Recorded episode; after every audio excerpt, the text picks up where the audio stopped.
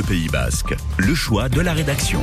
Et le choix de la rédaction ce matin sur France Bleu Pays Basque, c'est de faire le point sur la préparation de nos deux clubs de football engagés en National 3. Hein. c'est le cinquième échelon du football français. Euh, c'est le premier week-end de compétition pour l'Aviron Bayonnais et les Jeunets d'Anglette. Euh, c'était le dernier, ça sera le dernier week-end d'août, le 27. Euh, deux clubs qui ont connu un été un peu différent. Stéphane Garcia.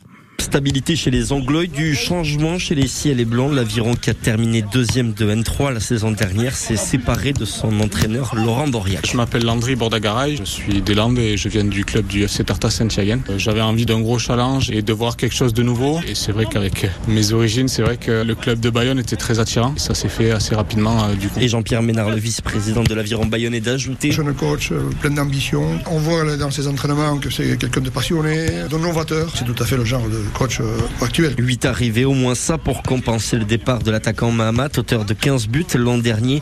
Et l'Aviron pourra composer avec sa solide défense emmenée par le capitaine Paul Baudin. C'est vrai qu'on a perdu euh, tous nos offensifs, donc c'est ça qui nous a fait un peu mal. Mais ceux qui sont restés, on se connaît par cœur, donc euh, c'est déjà pas mal. Après là, on partirait peut-être sur un nouveau système, on partirait à 5 derrière. Où là, il va falloir travailler correctement pour trouver les automatismes qu'on avait à 4 avec Jordan, avec Anno, avec Quentin. Puis c'est à nous aussi, les anciens qui étaient là, de mettre ce qu'il faut pour arriver à faire la même chose que l'année dernière. Dans cette nationale 3 où seul le premier monte, l'objectif pour les ciels et blancs, ancrer le club dans les 5 premières places du classement. 5 km plus loin, en Guette et Eugenio Subialde, le directeur sportif déjeuner, assume lui le cap fixé par la direction. Continuer un peu la progression. C'est pour ça que l'objectif pour cette saison, c'est monter. Monter, après arrive pour la Coupe de France juste à janvier, pour jouer contre une équipe pro et après, si c'est possible aussi, gagner la Coupe des Pyrénées. Pas évident hein, avec la concurrence des clubs comme Libourne, Poitiers et les réserves des Girondins de Niort, mais les Anglois peuvent capitaliser sur leur troisième place l'an dernier et la volonté de jeu de leur entraîneur Cédric Pardey. Moi, je veux qu'on joue au foot. C'est pas notre métier et si on doit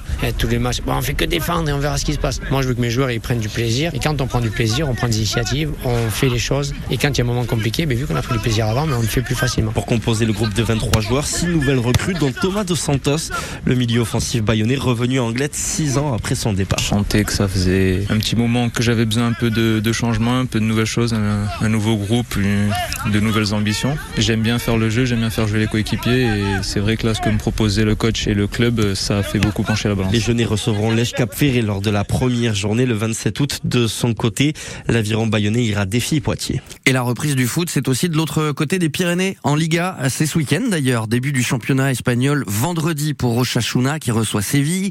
La Real Sociedad de son côté se déplace à Cadiz ce dimanche et l'Athletic Bilbao, lui, accueillera Majorque lundi prochain.